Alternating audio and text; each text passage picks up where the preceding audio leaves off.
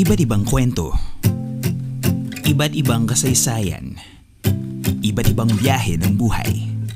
Sa biyaheng to, tara, usap tayo.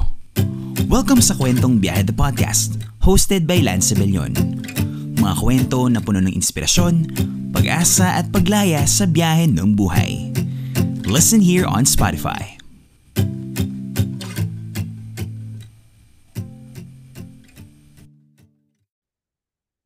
What's up mga kabiyahe? Welcome po sa isa na namang episode ng Kwentong Biyahe the Podcast with me, Lance Bellon. Maraming maraming salamat sa patuloy na pagtangkilik at pagsuporta guys. I-follow ninyo ang Kwentong Biyahe the Podcast sa Spotify at sa Facebook para po ma-notify po kayo sa mga susunod na episodes. And guys, for this ep- episode, sobra akong excited na makakwentuhan ng ating guest ngayon dahil actually tong taong to, bago pa lang siya sa Laya PH technically and Basta pag tumul etong ang ang description ko sa taong to, tahimik lang siya pero malalim tong taong to. And sobra kong sobra kong basta parang every time he performs on stage or live, basta parang hindi parang minsan napapa-jaw drop na lang 'di ba sa galing. Kumbaga parang at his age, ganun na siya ka ganun na siya ka skillful magsulat. So for today's episode ng Kwentong Beda Podcast, please welcome Jid Garrido. Hello Jid, magandang araw sa iyo. Hello po, magandang araw po sa iyo, Kuya Lance, at sa inyo rin ng mga nakikinig ngayon.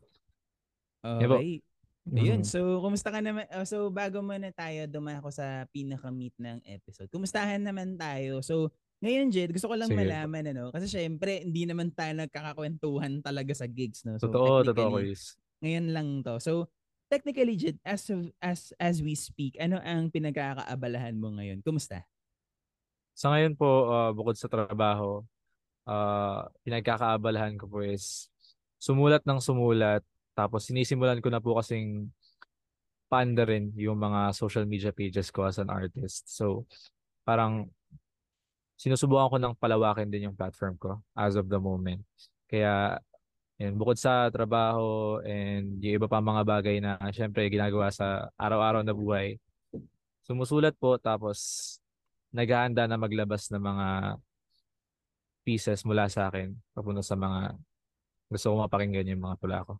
Yun, ganda, ganda. And very Mm. excited ako dyan, ano? Ah, very excited ako sa mga ilalabas mo in the future. So, Mm. ayun, ah, yung una sa lahat, maraming maraming salamat, Jid, for taking the time, no? So, Maraming salamat din po guys. ayun. So, so actually, guys, as we speak, we are recording on a Saturday, September 2. At ngayon Mm. ay maulan po sa Maynila. So, it's raining in Maulan. Manila. Sa kanta ng Lola Amor Ikang, it's raining in Manila. Hindi ka ba nilalamig? Dead just joke lang. So yun, ah, nilalamig naman tayo pero saktong lamig lang, medyo yeah, sakto. Tama lang na pampa, Kaya pa Pam- po. kaya pa naman. Ka- ah, tamang-tama lang para sa bed weather. Kung so kung kung ano Mm. man ang kung, ano man ang ginagawa nyo, nakahigaman kayo, nagbe-Netflix or whatsoever, na hindi pong wala lang, chill-chill lang. So sana Mm. mag-enjoy kayo sa episode for today. So, eto na, Jed. Um, umpisa na natin ang episode proper, no? So, syempre, um, yun, si Jed, uh, is, yun nga, bago lang siyang membro ng Laya PH. Pero syempre, hindi ko pa siya Mm. ganun kakilala talaga na personally, no? Kasi syempre, yun na nga. Nabanggit ko nga kanina, ano, um, hindi kami masyadong nagkakakwentuhan sa gigs dahil syempre nga, alam mo na busy-busy people, busy-busyhan, ganyan-ganyan. So, sa tech, eto, si Kuya sa tech. Tapos, Oo, sa tech, diba? tapos yung iba po, busy na i-appreciate yung mga performances ng mga, alam mo po yun, yung mga nagpa-perform. Kaya hindi na masyado nakakapag-usap. Yan na nga. Pero at least we have this kind of a platform na, you know, to get along, to get to know the members even more. So, sa mga Yes. bagong members ng Laya PH, nako guys, humanda-handa na kayo. Ihanda nyo mga sarili ninyo. Wow, parang nagbabanta, di ba? Pero anyway. Ayun, so let's get to the episode, no? Let's jump right off, no? So, syempre, um, yung first question ko, hindi ko alam kung actually very interesting ako kung paano mo Mm. atakihin tong unang tanong na to eh. So, para po sa mga benefit, para sa benefit ng mga new listeners natin, sino ba si Jed Garrido? Mm. So, ah napakagandang unang tanong po para buksan yung podcast na to, no? So, unang tanong, sino nga ba si Jed Garrido? Actually, si, si Jed Garrido, nagpapakilala po ako bilang manunula, manunulat, mag-aaral. Pero uh, sa katotohanan po, uh, tulad lang tulad lang din po ako ng iba ng mga nasa kaedaran ko. Nakikipagsapalaran sa buhay, sa mga pangarap. Sinasakripisyo minsan yung mga pangarap o kaya pumipili sa pagitan ng kung ano yung mas ideal at sa kung ano talaga yung gusto. So yun. Pero ngayon tumutungtong po ako sa buhay na gusto kong lumaki. Gusto kong mabuo as Jade Garrido. Hindi lang yung ako na natatakot or umaatras pagdating sa challenge na paghabol dun sa pangarap na kung sasabihin ng iba is hindi naman talaga ideal na habulin. So, mula po sa pagiging ako lang, si Jimwell, na katulad lang din naman talaga ng iba. Gusto ko pong maging, uh, maging buo bilang si Jid Garrido na lumalaban sa mundo na to na pumapatay ng pangarap. Kaya, basically, simple lang po akong tao, simple lang po nag-aaral, simple lang po humahabol ng pangarap. Pero siguro ang iniba ko ngayon sa panahon na to is handa na po akong magsakripisyo and handa na po akong humabol ng humabol kahit mapagod pa. Yun. Yun ganda, po. Ganda ng description. Sabi ko sa inyo mm. guys, eh, napakalalim nitong ta- tong batang to, napakalalim nitong batang to. Kumbaga, sa gigs actually, nakakatawa, funny thing, and one mm. thing that is that ang isang bagay na interesting kay Jid, sa gigs, tahimik lang siya, pangiti-ngiti lang, ganyan-ganyan. Mm-hmm. Pero, once he grabs the microphone, once he steps on stage, guys, para siyang, pa, alam niyo yung tipong Transformers, parang nagtatransform. Hey, may ganun, may, nagtatransform. May, may, may, nagtatransform siya into something, isang, isang tao na parang wow, parang meron siyang wow factor. Kasi parang, hmm. para sa akin, mabigat yung may may taglay na gaan at bigat yung dala niya sa stage. Okay, Totoo so po.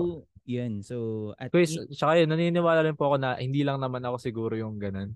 Uh-uh. Sa atin din ng mga like uh, nagrepresenta sa harapan ng mga tao, mga manulaman yan or pananalita or kung ano man yung plataforma na gustong i-present. Parang iba yung kung sino tayo sa labas ng mikropono sa kung sino tayo sa nasa sa harapan ng mikropono. Kaya isa rin po yung ano eh, um, nakakatuwang isipin na uh, parang nag-iiba talaga tayo pag ginagawa na natin yung something na passionate talaga tayong gawin. Kaya yun po, siguro nagme-make sense naman yung Transformers kapag yeah. kapag nagpe-perform. Kasi ganoon naman yung iba na nakikita ko.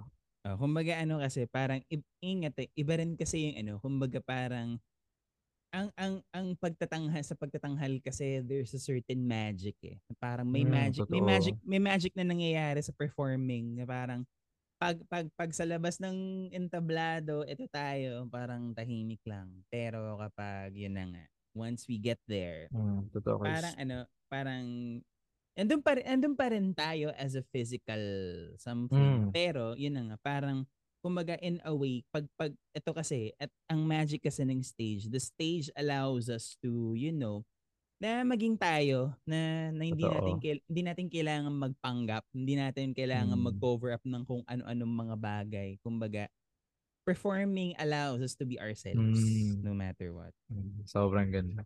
Uh, Tsaka yun nga po, sa, sa ito po isang sinabi ko nung uh, huling gig na napuntahan ko. Nandun po kayo yung yeah. sa Marikina. Uh, iba po talaga, most especially tayo ng mga manunula, kapag yung mga pyesa na pinepresenta na natin is nangahamon na at lumalaban na. Parang grabe yung apoy sa atin kapag ando na tayo sa harapan. Kung ikukumpara yeah. na minsan nasa gilid lang nakikipagkwentuhan tapos tahimik. Uh, sobrang uh, sobrang ganda isipin. Ang ganda nun, kumbaga. Ayun, so dumako na tayo sa second question, no? Eh, which is, I'm very interested to know rin na with mm. with someone like Jid. Okay, so Jid, no? Uh, tanong ko lang, para sa second question, paano ka naman nagsimula sa spoken word in general? Oh. Kung paano, kung paano nagsimula. Siguro po, katulad rin nung karamihan na nasa edad ko, or kahit hindi ko po edad, na nagsimulang magkaroon ng interest sa spoken word poetry. Nagsimula po ako nung kasagsagan nila Ate May, nila Juan Miguel Severo, nung mga nung nagpapakita na sa mainstream media yung mga uh, manunula or kahit sa new media sa YouTube, sa Facebook, parang nakikita ko kung gaano gaano nakakapukaw yung paggamit nila ng mga salita at yung pagbigkas nila. Kaya parang naisip ko po na bakit hindi ko subukan. Kasi nakakatuwang panoorin eh. And at the same time po, nakakaalab din siya. Kaya nagsimula ako nung grade 8 ako. And nung una hindi ko po talaga alam yung ginagawa ko. Sumusulat lang ako ng kung ano-ano. Hindi ko po alam kung ano yung, paano tumugma, ano yung mga half rhyme, kung saan ko dapat ipopwesto yung mga uh, syllables and all. Pero habang binabasa ko po yung sinusulat ko sa piraso ng papel, yung mga kaklase ko na katabi ko, may particular din na isa na katabi ko, Filipino subject po ata yun nagbabasa po ako ng pyesa ko. Tapos sinabi niya sa akin, ang galing mo naman, like, nung una ko po narinig yun, hanggang ngayon, naaalala ko pa rin. Mula nung una ko siyang narinig sa kanya. Parang core memory ko na siya. Na nung nagsisimula akong sumulat, nakareceive ako ng ganitong compliment. Kaya siguro mula rin nun, tumatak sa isip ko na baka magaling ako sa ganito and baka ito talaga yung gustong gawin. At ngayon, ito na po ako. Siguro yun, credits po sa kanya na ang nagpakita ng pag-appreciate po sa ginagawa ko dati. Yun po. Oh, oh kumbaga ano, nakakatuwang isipin Jed kasi parang syempre, 'di ba? Ah, uh, ano, minsan talaga kasi may mga parang ayaw man nating paniwalaan, no, hindi. May hmm. mga tao talaga na magtutulak sa akin na, uy, gawin mo yan, galing mo dyan. Yung, yung ganun. Hmm. Same thing that happened to me, Jid. Konting kwento hmm. lang, no, of how, di ba? Parang syempre nakakatuwa lang din isipin na may mga tao talaga sa paligid natin na minsan hindi pa natin ine-expect na mm. tutulak sa atin na, uy, gawin mo to kasing galing mo. And ako, parang ganyan, same thing nangyari sa akin. Pero hindi naman ako grade 8 nung panahong yun. So, medyo late na rin. Siguro mga magka-college na rin ako. So college tapos parang ah may may isa in fact meron ako isang core memory din. Meron akong isang kaibigan na musical mm. director, musical musical director siya. Tapos oh. may isa din na na college professor ko nung sa college na, uy, ano, maglabas ka na, maglabas ka kasi sulit kasi syempre parang mm. kumbaga parang ano at at nung time na yun very ano, very kasi sul, kung kung kung maalala mo Jed na uso yung Facebook notes, 'di ba? Opo. Yung Facebook notes kumbaga kung sa iba Facebook notes kung ano ako ako parang ano ginamit ko yung Facebook notes as a tool para magsulat doon ng para mag-post doon ng mga tula ko hmm. rin. Ginamit ko siya uh, nung time na yon eh kaso syempre nung time na yon eh daming naka, marami eh syempre post lang ako ng post post lang ako ng post kaya parang, mm. parang post lang ako ng post ganun lang. Parang sige post lang ako sige lang go lang may mga until such time may mga nakakapansin na parang may mga nakakakita mm. na ng hmm. mga sinusulat ko parang wow as in ang, mm. ang, ang hmm. sarap lang isipin na parang with, with that with that platform pa lang eh ito eh mag, syempre noon Facebook notes pa lang di pa naman masyadong ano ang mga vlogs vlogs ganyan ganyan Totoo so, po. Kumaga, nung, nung time na yon nauuso yung mga gano'n, di ba? Nung late, late, late na lang nauso yung mga vlogs, yung mga mga mid-2010s hmm. na lang eh, mga after 2010s na lang siya nauso. Totoo so, po. Ayun. So, ngayon, yun, ngayon nabanggit mo yan, Kuis, may naalala tuloy ako. Parang uh, nabutan ko rin po yan eh, yung mga ganyan, yung mga notes-notes. Tungkol po dun sa pagsisimula ako, siguro nagsimula rin po siya nung ano, sa Facebook. Alam niyo po yung mga ano, mga hugot quotes, mga uh, Bob Ong quotes na nakikita yeah, yeah, yeah. sa Facebook. Yan po. Yes, yes, sobrang yes, yes, yes. sobrang sobrang dami kong pinapost po ganun dati na siguro at some point nung lumaki-laki na ako, kinakahiya ako kasi puro ganun yung laman ng feed ko. Pero siguro na-realize ko rin na doon din nagsimula yung pagiging maka-sentiment sentimental ko and yun, sa pagkabighani ko sa mga salita kung paano siya i-compose and kung paano siya pakinggan siguro. Yun po doon talaga doon talaga nagsisimula lahat. Sa mga quotes quotes lang at saka kung tutuusin, Jed, di ba, parang tayo, parang ano ba yan, parang ang corny, pero kung babalikan natin, pero kung titignan natin ng maigi, wow, kumbaga, parang, parang nung time na yon ako yung nakadiscover nito, parang wow, ang, ang, ang mm. parang para sa akin, solid yung, O ba parang ano, ang, ang, ang, ang sarap lang minsan na meron kang mga bagay na nakikita online na nadidiscover mo lang sa sarili mo tapos pinopost mo sa iba. Tapos yung iba mo, curious, parang makikurious yung ibang mga friends mo na parang, ha, ano ba yan? Parang, ano yung pinopost mo, Jid? Ganyan, ganyan. Parang naku-curious sila kung ano ba Mm. yun. Tapos, yung looking back, yung pala, it will lead to into something that is greater. Totoo po. Yung pala yun. Totoo. Okay, so syempre, ah na, na, na ano mo na rin, na ano mo na rin dyan, nabanggit mo na kanina na ikaw ay nabig, parang you were, na, nahook ka sa sa pag, Mm. pag pagsusulat ng mga salita, ganyan pagpuput up ng combining words together. So ayun, gusto ko Totoo lang po. malaman dyan. At syempre, medyo ano na to, um writer to writer na usapan Mm, na to, po. yung pangatlo. So gusto ko lang malaman dyan, no? ah, paano ang proseso mo sa pagsulat? Saan ba siya nagsisimula? Sa isang phrase ba? Isang word? Ano ba to? Nakita mo? Mm. Naki, na, na, pina, na, napanood mo ba? Pag mga ganun. Sige, kwento mo kung paano yung Mm. process mo. Di ba? Si- Siguro, siguro bago ko po sagutin yung tanong na yan, gusto ko lang pong bigyan ng shoutout din. Yung ah normal lang din po na mga tao sa social media. Like, ah hindi talaga hilig yung ah, panunula and hindi talaga planong mag-commit sa ganito, pagiging artist. Pero marami po sa atin na mahilig na mag-compose ng mga salita, ng mga tula sa Twitter, sa Facebook, sa IG Notes, sa Facebook Notes. And ah and as doon din po nagsisimula, para sa akin ganun din po yung nangyayari.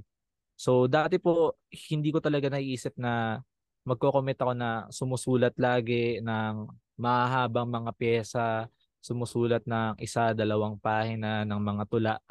Pero nagsimula lang din po talaga ako na sumusulat ng mga phrase or mga sentence na maganda pakinggan para sa akin. Kasi sa akin po kasi bilang manunulat, hindi ako yung tipo na may hilig pagdating sa sobrang la, sobra yung lalim, yung metapora, yung ah, mga yung i-figure out yung mga ibig sabihin sa ilalim ng mga salita, yung mga ganun pong tipo. I mean, Ah. mataas po yung respeto ko sa mga manunulat na ah, sobrang lalim ng hugot and sobrang ah, sobrang sobrang mapapaisip ka kapag nagbabasa ka. Sobrang taas po ng respeto ko sa kanila. Pero ako bilang manunulat, mas direkta po kasi yung sinusulat ko.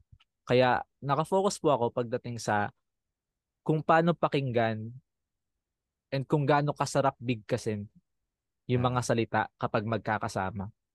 Ngayon, gusto ko rin pong banggitin kung gaano kagrabe ako nahulog sa wika natin na Filipino. Kasi nung natutunan ko na may mga salita na pwede mong pagdugtong-dugtungin, tapos magtutunog siya na halos magkakaparehas lang, Yeah. pero magkakaiba yung ibig sabihin. Ah, yeah. Doon ko po na-realize na marami pala akong pwedeng gawin, marami akong pwedeng laruin pagdating sa mga salita, lalo po sa wika natin. Ah, Kaya nagsimula po akong sumulat ng mga salita like kahit hindi sobrang magkakatugma, minsan ah magkatunog yung una, yung gitna or yung dulo, kahit ano. Tapos doon po ako nagsisimula sa listahan ng mga salita na yon hanggang sa pinagsasama-sama ko na po silang lahat at nakakabuo na ako ng mga pyesa. Kaya ewan ko po kung sa inyo po na sana mapakinggan niyo yung mga sinulat ko at mga pinapresenta ko. Kung mapapansin po ninyo parang ah meron din po siyang hindi po saliw pero magtutunog rap minsan, 'di ba? Magtutunog hip hop minsan. Although hindi po siya yung intention. Pero Yeah. ganun po kasi kapag ah kapag sumusulat ka and yung focus mo is sa kung gaano kaganda yung ah, yung magiging tunog kapag pinagsama-sama mo lahat. Ah dadalin siya nung bilis, nung bagal, nung kung paano mo siya bigkasin and kung paano mo bigyan ng stress yung bawat salita. Ngayon, ganun lang po siya. May maisip akong salita, isusulat ko po siya. Tapos dudugtungan ko over the day, over the week, minsan kahit buwan pa yan, ano po lahat sa notes ko. So, yun po, nakakatuwa po yung proseso kasi sa totoo nakaka-addict siya na gawin. mm. Kaya, yun po. Yun po yung proseso ko ng pagsulat and although sa simula magulo siya, proud po ako na kapag malapit na yung gig, nabubuo ko siya agad. Ah, ah. so, yun po. Yun po yung ah, siguro yung naging proseso ko and nakakatuwa siya. Nakaka-addict. Tsaka ano, ang ang gusto ko sa ang although syempre ako rin mataas din ang respeto ko sa mga writers na grabe yung yung yung yung Totoo ibig sabihin talagang parang yung yung yung salita parang over parang over the moon yung ibig sabihin parang Mm. parang parang kung pakinggan mo siya para kang parang it's like you're over the moon na parang wow pero ang totoo nun simple lang yung gusto niyang sabihin so actually ang gusto ko rin Mm. ang gusto ang gusto ko rin sa style ni Jid kasi guys no ang gusto ko rin sa style mo Jid simple ka, simple, simpleng Mm. salita pero may dating, may tama. Kumbaga, naalala ko tuloy yung sinabi ng isa kong professor sa UP nung sa malikhaing Mm. pagsulat na minsan malakas ang metaphor ng simpleng salita. Okay. So, Oh, grabe ang, naman po yun. Malakas ang mga malakas Mm. malakas ang malakas ibig sabihin malakas ang metaphor Opo. ng simpleng salita. So ibig Totoo sabihin kahit gaano siya kasimple, Mm. pero yung that minsan yung yun nga, yung, yung, yung sinabi mo na kung depende na rin talaga sa performer kung papaano niya i-deliver on stage. So, Mm. kahit sabihin mong simple lang yung pesa niya, pero kung yung yung way ng pagkakabigkas ng performer sa entablado ay ibig sabihin tumama, parang parang in a way, Mm. parang nakapukaw ng attention sa mga listeners. Mm. Ibig sabihin, effective yun. Yung ginawa mo, Opo. ibig- sabihin, epektibo yung ginawa mo Totoo as a writer. Tulad uh, tulad nung sinabi ko is nung professor mo, like ah ah, malakas ang metapora ng simpleng salita. Yun po mismong sentence na yun, sobrang lakas po nung metapora na nung dating nun sa akin. Like, nung narinig ko po, ay ngayon ko lang to narinig ah. Oo nga na. Oo. Yun, siguro yun na po yung sa example. Oh, kumbaga ano, Mm. tsaka yun, tsaka ano kasi, ah minsan din kasi there's something kung akala natin yung mga ordinaryo lang. Parang minsan din ano Oo. eh, ah, ito rin yung nakuha ko from from that from that insight. Kasi ano eh, Mm. um you can get something kahit sabi mong kahit gaano siya kapangkaraniwan, kahit gaano siya ka-ordinaryo, meron at meron kang makukuha doon na something Mm. na parang wow. May mapa, mapa, mapapa mapapataas ka ng kilay na parang, oh, merong, meron, may, may, Mm. may ganun kang moments na, may, may mga ganun kang moments na mangyayari sa'yo minsan na parang, oh nga no, may mga eureka moments ka na parang, parang Totoo po. enlightenment na solid to, ganun. Mm. Yun, ganda. Sa ako is, ito, Ah, May yun. tanong ako sa'yo, Kuis. Like, ito kasi bilang mananulat, parang minsan, kapag nakakarinig ako or nakakabasa ako ng sobrang gandang, like sobrang bago and sobrang mind-breaking para sa akin bilang manunulat at manunulat. Like, isang linya na napakaganda. Parang, parang minsan ginugusto ko na lang na, ay, sana ako yung nakasulat nun. sana ako yung nakaisip nun. Kasi sobrang, sobrang lakas nung tama sa akin na, siguro kung ako yung sumulat nun, ang laking pagbabago siguro sa buhay ko. Hindi, pero tanong ko lang, baka nararamdaman mo yun minsan sa mga sobrang gaganda mga linya. Kasi po, ako minsan ganun. like. Mm, nagdadrive din po siya din. na gustuhin ko rin. Mm, Gustuhin ko Actually, rin na, parang, uh, Mm. may mga ganun din ako minsan parang, shucks, parang sabi, shucks, nakakainis, parang dapat ako nagsulat nun. ako po, yun po mismo. Oo. pero at Mm. the end of the day, kasi et, et, ito rin yun eh. Um, if, sa pagiging manunulat rin minsan, sa pagiging writer, ano eh, importante rin na, oh, sabihin na natin na may panghihinayang, parang, shucks, ba't di ko siya nasulat, ba't di ko naisip Mm. yun? Pero at the end of the Mm. day, importante rin siguro na maging confident ka sa, sa sulat mo, sa ginagawa mo. Oo. Kasi kung confident ka na itanghal sa stage, Mm. ibig sabihin, ano siya, kumpiyansa ka na, uy, parang, may, parang na- nas, nasa paniniwala mo rin sa sarili mo na, ah, may makukuha ang tao dito sa sasabihin ko. Meron silang Oo. makukuha. Meron silang marirealize. And siguro ganun, importante rin yung ganong klaseng mindset rin sa mga writers. So, parang, kasi syempre, Jid, di ba, parang dumarating tayo sa point na minsan na, ah, parang ano ba to? Parang yung sinunod ko, parang, parang, parang ang lamya ng dating. Parang ganun, parang malamya Mm, siya. May Pero, mga ganun po talaga. may mga yung ganung minsan parang ano ba to parang ang lamya kumbaga parang Mm. yung yung synesthesia na tinatawag na parang ano ba to parang ang pait naman itong sinus parang ang pait naman parang Ang ang, pait. naman ang tamis naman masyado pero at Mm. the end of the day it's about being confident in your work Mm. and Yun nga po. kapag ganong klaseng mindset yung meron ka oh sabihin na natin okay it's, it's, it's, it's gaano kasimple yan pero yun nga nasa mananalat rin talaga na ang ang important kumaga sa totoo lang din kasi Jid ito eh parang I'm hindi ko alam kung mindset kung kung ano kung ito rin yung naiisip mo minsan na Mm. Kapag magtatang kapag nagtatanghal tayo sa sa gigs, parang iniisip mo na okay, hindi mo iniisip yung mga palakpak, hindi mo iniisip yung ano ang importante. Mm. Merong merong importante lang yung may makikinig sa Yung may makinig. Agree. Opo, yun din po. Yung may makinig lang sa yung may makarinig lang sa ng ganang ganang Opo. lang. Yung tipong hindi man mapapalakpak pero yung tipong kapag Mm. nagsimula ka ng yung first line mo, pag sinimulan mo na yung set mo tapos first few lines pa lang meron ka ng meron yung tipong tao na first few lines mo pa lang mapapalingon na sa'yo na parang, Opo. uy, sino to? Mm. Sino yun? Uy, parang gusto ko to. Mm. Importante yun. Yeah, agree ko is. Oh.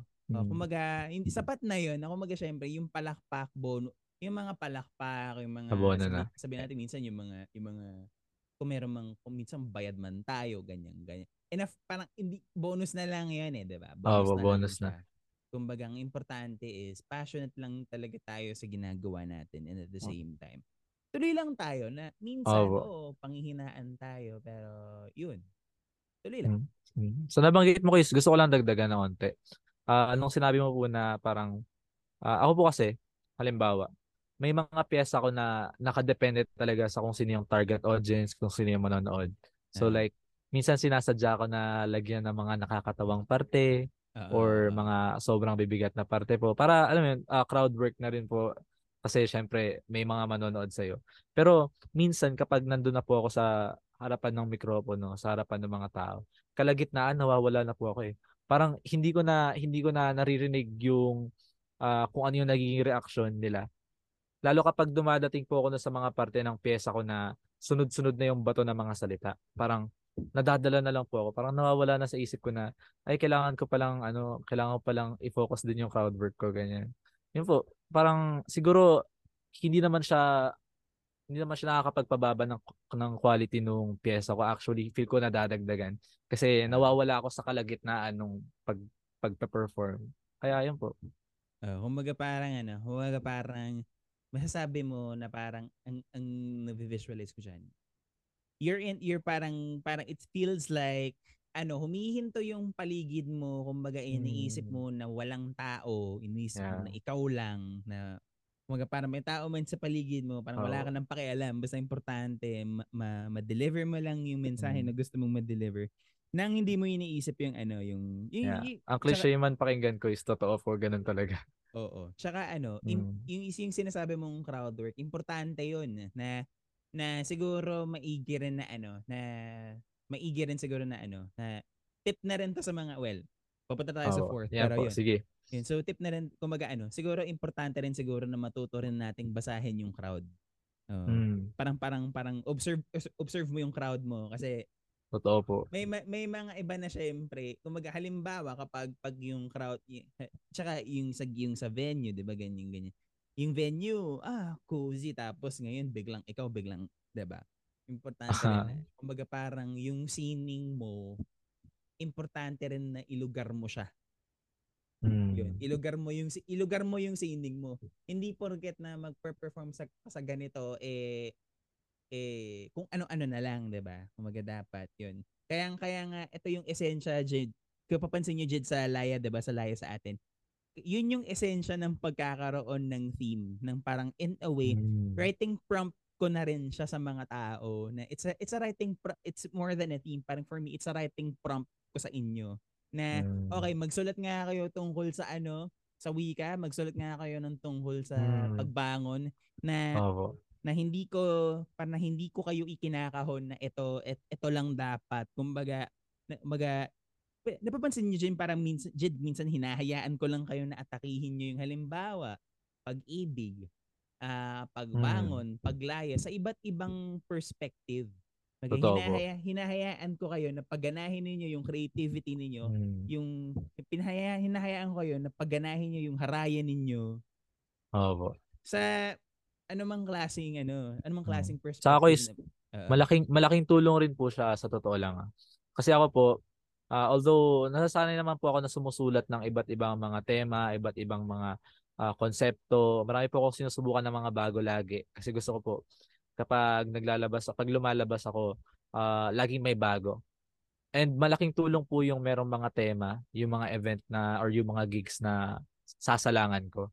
Kasi parang gumagana yung isip ko, na challenge na paano ko ba titingnan to sa ibang perspektibo or sa sa paningin na sa akin lang, sa sarili ko lang.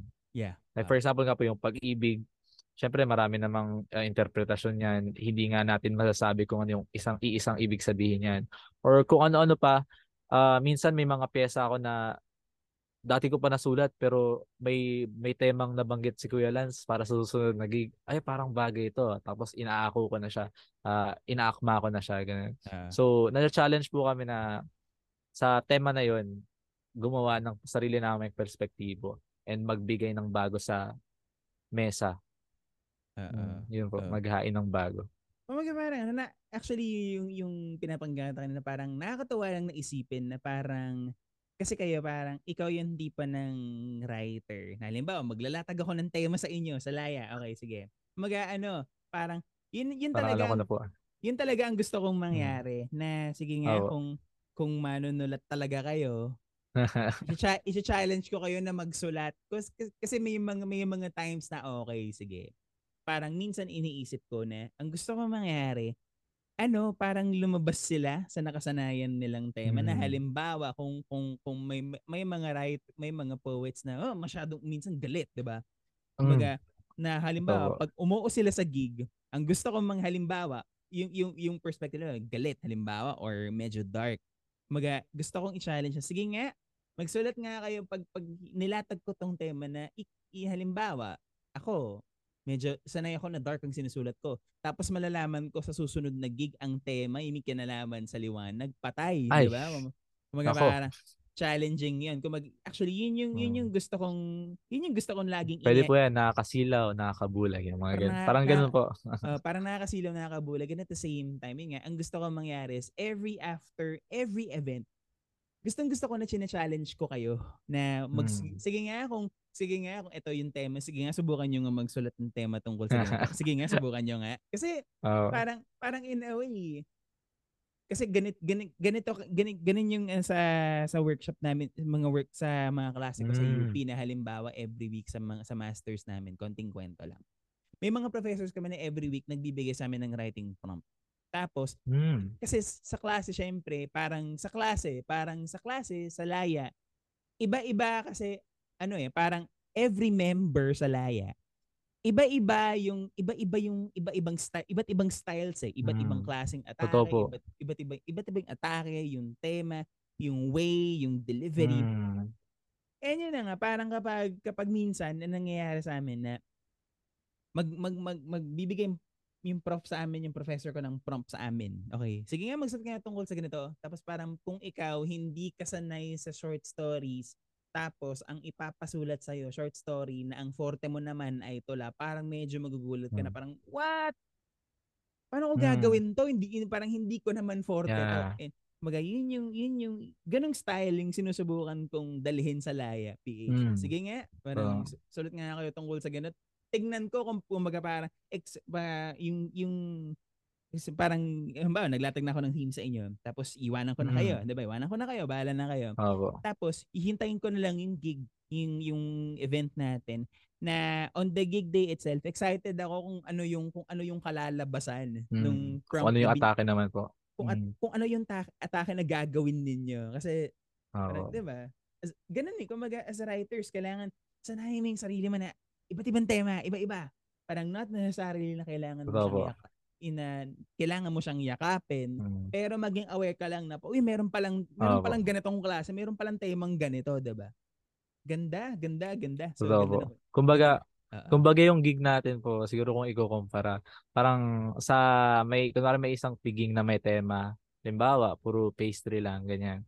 May iba't iba po tayong putahe na ipinipresenta. Iba't iba yung kulay iba't iba yung iba-iba iba't iba yung lasa, iba't iba yung halimuyak ng mga uh, pinapakita natin. And yun po, sobrang sobrang laking pasalamat ko sa Laya Manila kasi nagbukas din yung isip ko bilang manunulat kung gaano kahalaga yung individualidad natin uh, bilang mga uh, bilang, bilang mga tao ng sining. Hmm. So, yun po, sobrang sobrang gandang pag-usapan yung mga ganitong bagay sa totoo lang. And uh, uh, mm, yun At saka parang sa Laya PH kasi sa Laya kasi ano eh, parang actually, ang maganda kasi nito, yung mga artists, it's, it's a good mix actually. Maganda siyang mix eh, ng artist na iba-iba yung, alam mo yun, parang, wow, parang yung isa naman, yung isa, ganito ang pronunciation, yung isa, ito naman, yung isa, ito naman, yung isa, ito naman. Parang, iba-iba siya. And that's what I like, na parang, yung diversity na meron tayo, pero, yung despite of that diverse um approaches, diverse na mga, diverse, diverse, yung mga iba't ibang styles, pag nagsama-sama tayo sa gig, ang ganda Mm. ang, ang ganda ng labas, ang, ang ganda ng product, ang ganda ng final product kasi Kumbaga parang in a way, yung tao kasi nalilid sila into a roller coaster of emotions. May, may Mm. parang may, 'di ba syempre napansin mo, 'di ba?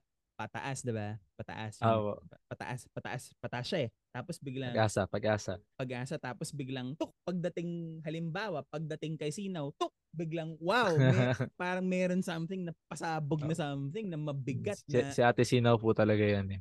Oo, si at, oo, shoutouts kay Sinaw. Hello. Ayun, so ayun. Shoutout oh. po. Ayun, so kumaga parang for example lang si Sinaw or si Kaylee halimbawa. Shoutouts Mm. Kaylee. Nag-guess ko na siya dito. Ayun. So yun, yung mga yung mga yung mga yung mga, yung mga members natin na ganung klase na parang wow, ang ganda. Kumaga napaka ano, biglang ito pag-asa pag-asa pag-asa tapos biglang biglang Oo. magiging realistic pagdating sa Mm. climax, realistic siya. Tapos pagdating ng realistic pababa na naman. Kumbaga parang Mm. tapos tapos Totoo. maya-maya Solid po. bababa tapos tataas medyo tataas na naman ng konti dahil yun lang nga sa husay Tap- basta parang Mm. ano parang Mabubusog po talaga yung mga makikinig. Oh, kumbaga parang iba-iba yung kumbaga sa sa food Mm.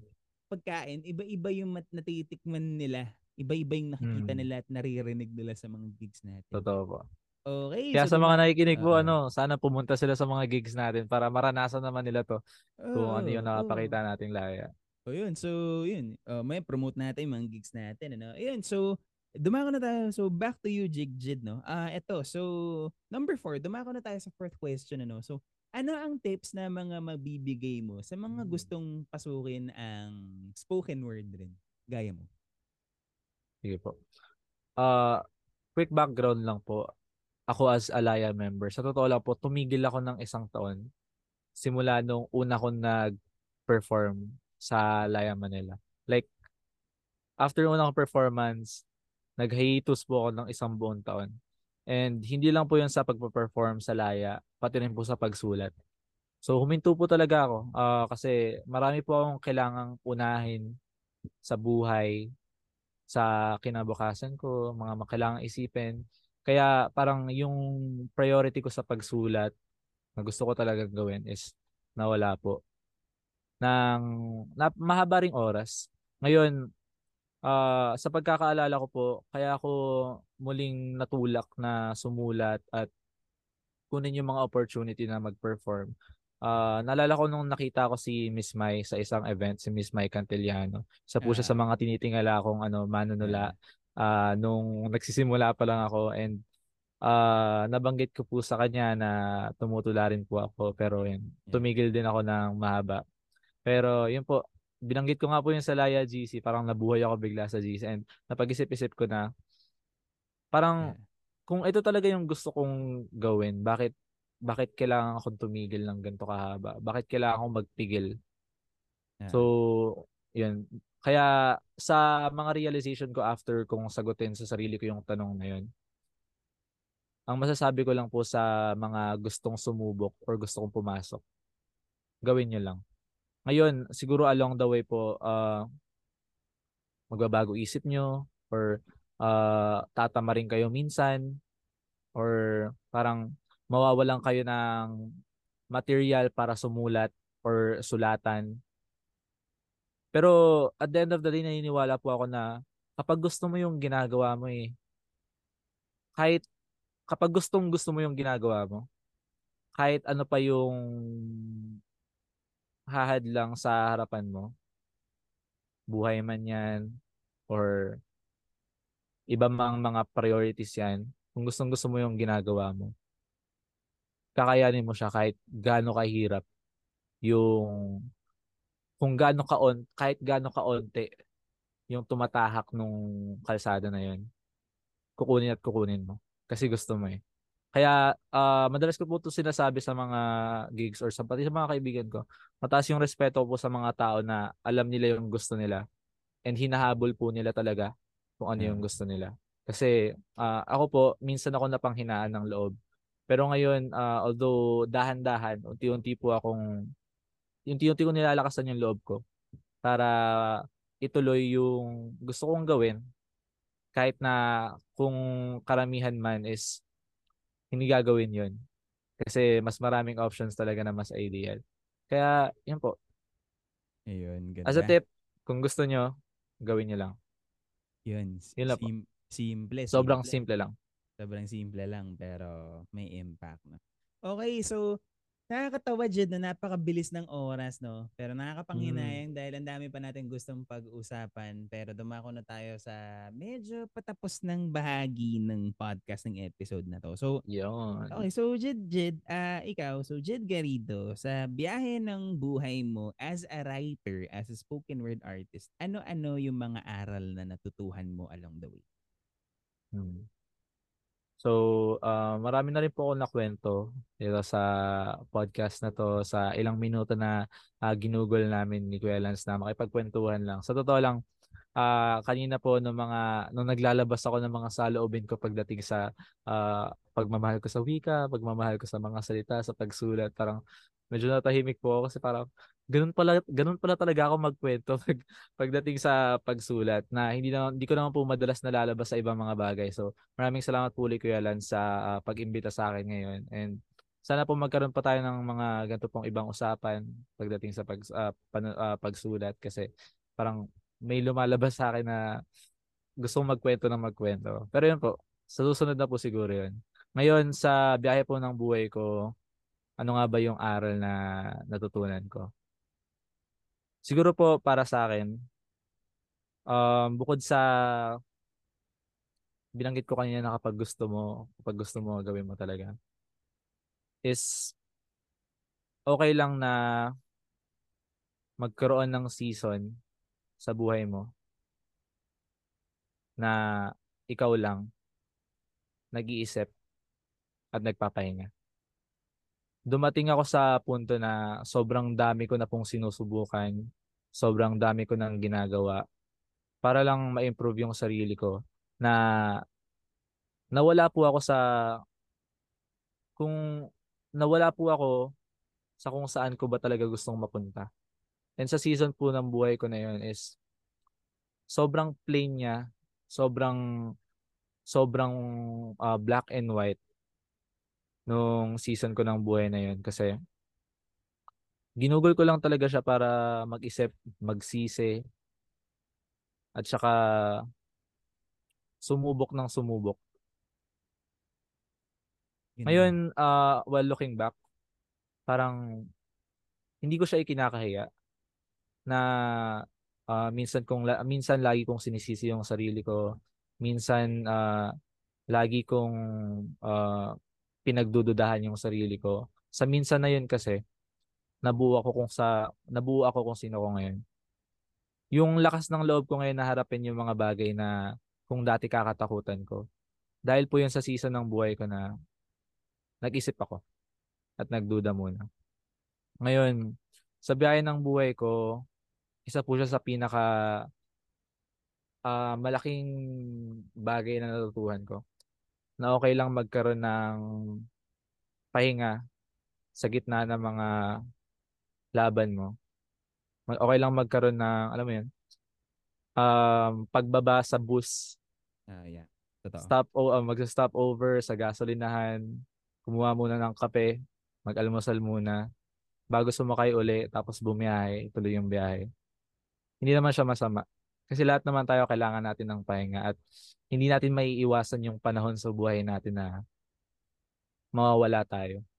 Pero sa dulo po ng kalsada na pupuntahan natin, as long as pipilitin natin yung sarili natin na ipagpatuloy yung biyahe na umupo sa likod ng umupo sa uupuan natin siguro matulog tapos mag-isip as long as pipilitin natin yung sarili natin na itaas yung mga paa natin humakbang sa pintuan at sumakay uli mapunta tayo sa paroroonan natin kaya magpahinga ka gaano man katagal.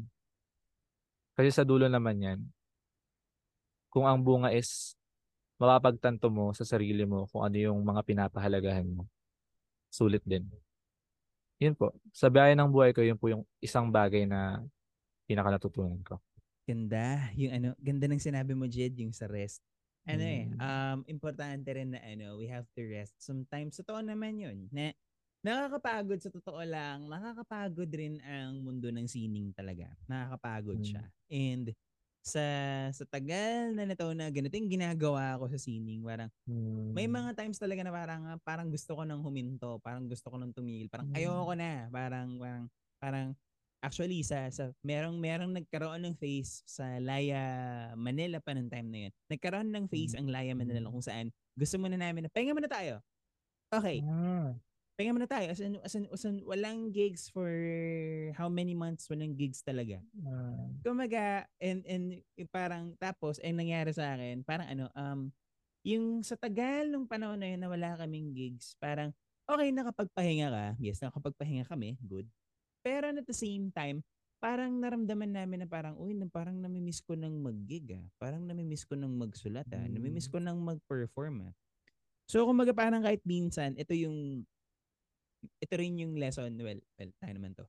Ako parang ang lesson ang let me share lang na minsan din na kahit minsan kahit gaano ka katagal umalis dun sa pinanggalingan mo darating Mm. at darating yung punto na hahanapin ka. Totoo.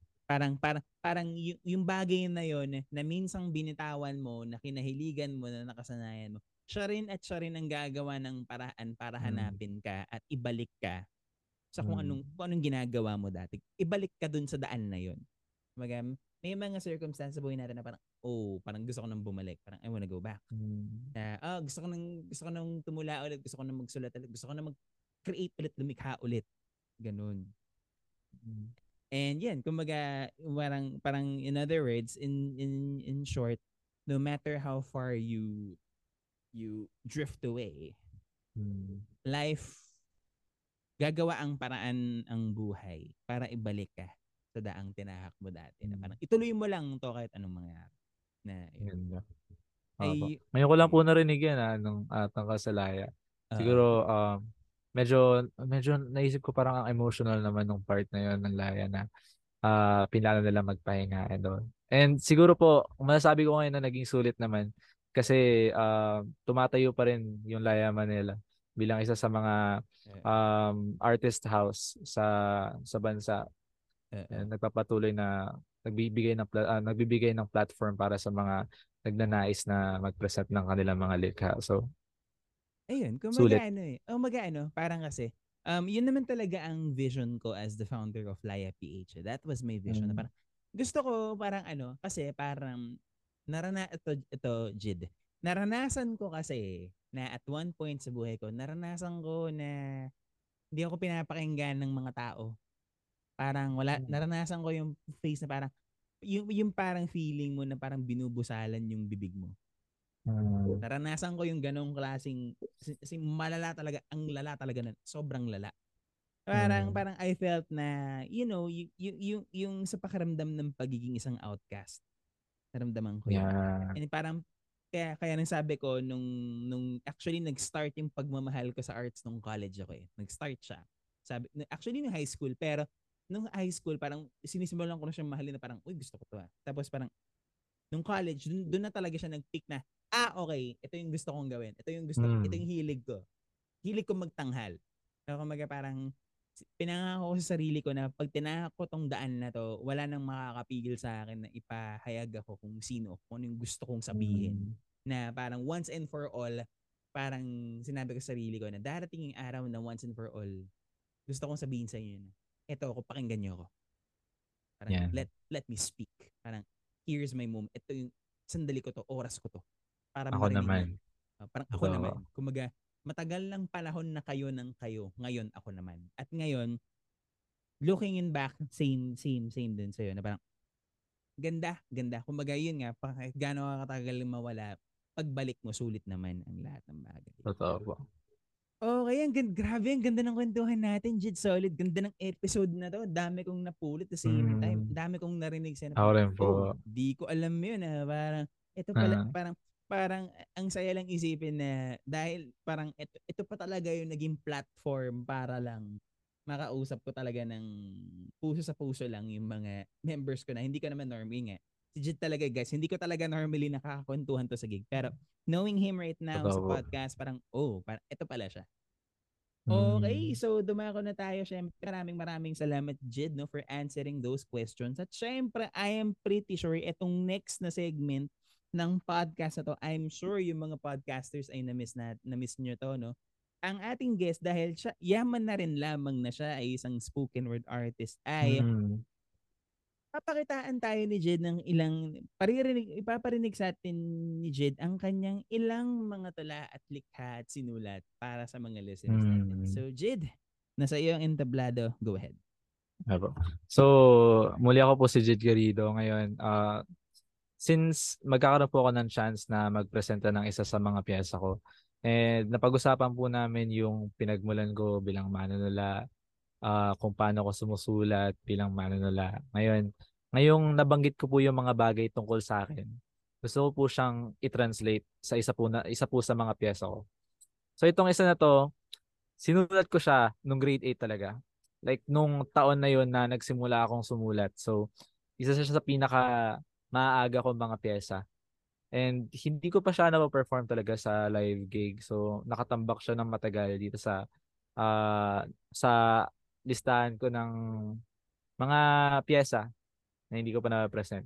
Kaya ngayon po pamagat niya ay Sino ka ba? So, again, simple lang na ah, title, simple lang na mga salita. Ngayon, sana po magustuhan ninyo and uh, makonect nyo sa mga sinabi ko po kanina. Yan, para mas makilala niyo po ako bilang artist, si Jit Garrido. Muli, sino ka ba?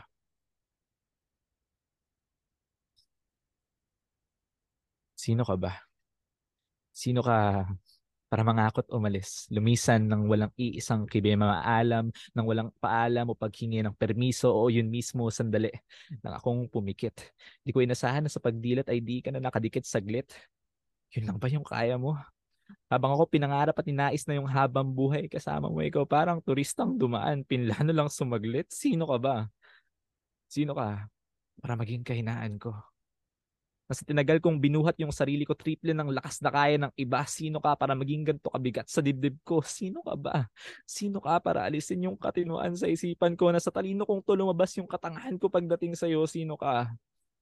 Sino ka para maging pagbagsak ko? Sa tagal ko nang lumilipad sa direksyong sigurado bakit kailangan bumagsak at mahulog ako sa'yo? Sino ka? para palikuin ako tuwid at malinaw na yung dinaraanan ko. Bakit nagawa kong kumuha ng ibang kalsada para lang sa katulad mo? Sino ka ba? Sino ka ba talaga? Alam mo, ikaw yata yung letrang L na pinatong sa aking paghinga epektong bawat higop, buga yung paghinga naging paghingal na pala. Dumi ka ba sa baha? Basurang sabi nila kusang babalik. Pero iba ka eh. Matapos kang mag-iwan ng bakas, hindi ka na nagpakita ulit, tao ka pa ba? O dati akala ko talaga anghel ka eh.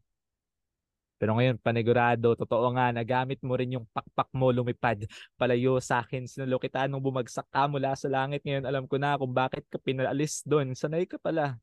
Nagawa ng kasalanan tapos lumisan. Dati dala mo lahat walang iniwan pero ngayon meron na. Ako. Sino ka? para iwan ako. Sino ka? Alam mo, hindi kita maintindihan pero higit dun, hindi ko maintindihan yung sarili ko. Alam mo yung alam ko naman yung sagot pero paulit-ulit kong binibigkas yung tanong, sino ka? Sino ka? Kilala kita eh. Ikaw lang naman yung minahal ko ng sobra na ngayong gusto mo nang bumitaw, hindi magawang lumuwag ng aking mga palad, patawad, kung maaaring may nagawa akong mali, patahawad kahit di ko alam kung anong mali, patahawad kung hindi kita nagawang mapanatili, patahawad kahit di ko alam yung kasalanan ko. Kahit ikaw yung may pagkukulang, ako na yung luluhod, pakiusap, kahit sandali lang, kahit sandali lang, kahit sandali na lang. Katulad nung dati. Mga panahong di ko pa alam kung sino ka. Sana kahit sandali. Marinig ko ulit kung sino ka. Mula sa'yo. Kasi para sa'yo. Dahil sa'yo. Masaya ako. Kahit dahil sa nagawa mo. Kahit bawal nang umulit. Kahit di ka na uulit. Kahit na makalimutan ko pa kung sino ako basta sa huling sandali. Pakilala mo uli kung sino ka. Sino ka? Para hindi ko na kailangan magtanong ulit. Sino ka? Sino ka nga ba? So yun po yung uh, isa po sa mga una kong pyesa. Sino ka? Paulit-ulit lang minsan uh, iniisip ko kung sino nga ba tong tao na to. Wala naman talaga, nasulat ko lang siya out of nowhere. So, yun po, isa po sa mga pyesa ko. At sana po narinig niyo kung paano ko magpresenta and paano rin ako sumulat bilang manunula. Yun po, Kuis, salamat po uli. Grabe nga naman. Kumbaga ano, si si Jed Garrido guys, siya yung tipong writer at spoken word artist na in your face kung magsulat talaga talagang talagang ipapamukha talaga sa na parang eto. Okay, parang pakinggan mo to, parang eto, ganun. Parang kaya parang hmm. hindi naman hindi naman isasampal, pero parang ipapakita niya sa iyo na parang eto, eto, eto ako. At sa totoo lang, sobra akong mind blown sa mga ganyang klaseng artists na parang hindi sila nahihiya na ipakita kung sino sila talaga sa mga ginagawa nila. And hmm. and I'm sure malaking I'm sure malaking encouragement dito sa, din to sa mga artists na in a way na medyo uh, medyo nawawala sa direksyon, medyo hmm. nawawala sa wisyo, medyo nawawala sa you know, mm. parang naliligaw sa so, oh. ano ba talaga yung sarili. Kasi parang as an artist, ah uh, uh, kailangan natin magkaroon ng sariling identity and ayun. Kumbaga dapat yun, yun talaga yun. Yung, kumbaga, ang isang elemento ng pagtatanghal na pinaka nagugustuhan ko is yung elemento ng pagpapakatotoo sa kung ano ba talaga yeah. tayo. Yung, yung, pag, yung pagiging vulnerable, yung pagiging totoo. Mm. Kasi parang ano eh, parang hindi kasi sa pagpe-perform Jed, I'm sure mag-agree ka dito na hindi lang tayo nag-perform lang. Parang it's a way of also parang binabahagi natin yung kapiraso ng sarili natin mm. sa mga tao. Na parang, ito Totoo. ako. Ito ako. Mga parang, okay, parang this is me. This is what I believe. Ito yung, para dito ako tumitindig, ikaw saan ka tumitindig. Parang hmm. in a way, hmm. parang pinapakilala mo yung sarili mo at the same time, hinahamon mo rin yung audience mo Totoo na po. dapat wag tayong, na wag mong, wag, wag, wag mong ikahiya kung sino ka. Parang, Totoo po. parang hindi naman nakakahon sa kung ano man estado mo sa buhay, hmm. kung, kung, gan, kung ano ba yung yeah. edad mo, ano ba yung katayuan hmm. mo, whatsoever, 'di ba? Hindi naman nakakahon kumbaga It's the matter of being brave to show up. Hmm. In being brave, not parang not hindi ka hindi ka natatakot na mag-show up sa mga tao. Po. Okay. Ito ako. Listen to me. Yeah. Okay, so Jed, yeah. maraming maraming salamat. Sa, sa sinabi mo ko is, yeah. Uh, Totoo po. Oo, yun. Yeah. Yun, yun, ganun. Yun, yun, ganda. So, Jed, maraming maraming salamat, Jed, no, sa pagkakataong to na makakwentuhan ka sa sa ganitong klaseng platform no at ako masaya masaya ako na masaya ako na parang in a way mas nakilala kita ng malapitan mm. as an artist. Ako rin, Chris. Parang, ito palang nasa isip niya. No? Galing, sobra. Solid yun. Mm. Kumaga, ang, ang saya lang na makarinig ng ng kwento sa kapwa artist mo na normally hindi mo naman siya talaga nakakausap sa ah. gigs. Pero, yun na nga. So ayun, Jid, no, bago tayo magtapos, no, uh, meron ka bang I'm sure meron ka bang mga social media accounts or whatever yes, so, na gusto mong i-promote? Go ahead. So, uh, tulad po na sinabi ko po kanina, nagpe-prepare po ako para mag-release. Nila-line up ko na po yung mga uh, piyesa ko po para uh, may pakita po siya sa mga mga gustong manood. Ngayon, uh, para makita niyo po yung mga piyesa ko, pwede niyo pong i-follow sa FB and mag-subscribe kayo sa YouTube. You can just search Jid Garrido. J-I-D and G-A-R-R-I-D-O. So yun po yung pangalan ko sa Sockmed pages ko. And uh, if bibigyan nyo rin ng time, uh, you can follow me on IG. Jid, J-I-D, Q, then double T. So follow nyo lang ako dun. Yeah. Ayun, and at the same time, guys, abangan nyo rin si Jid sa sa mga sa mga performances sa mga gigs ng Laya PH, no? So, uh, Actually, uh, as we speak, no, ay kami po ay nag-upload na ng mga videos mula po sa aming Mm. kakatapos lamang na anniversary show. If I'm not Opo. mistaken, Jid, yung sa'yo lumabas na today. If I'm not mistaken, lumabas na. Oo. So, uh, tignan mo na lang yun mamaya.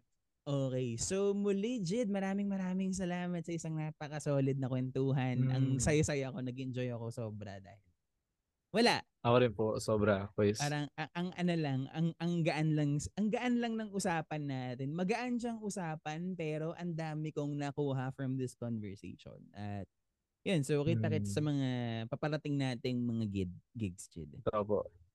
May kita niyo po kami doon. Yes. uh, oh, so i-follow niyo rin pala kami sa Laya PH no guys no. So if I'm not Mhm. mistaken, meron kaming paparating na gig sa September 30 if I'm not mistaken. It's entitled Tuloy Ka Lang. It's Yeah. an it's an it's an gig na may kinalaman sa Suicide Prevention Month, isang gabi ng pagpapatuloy at ah, inaayos pa namin ang lineup ng mga artists no soon na magtatanghal sa September 30 gig.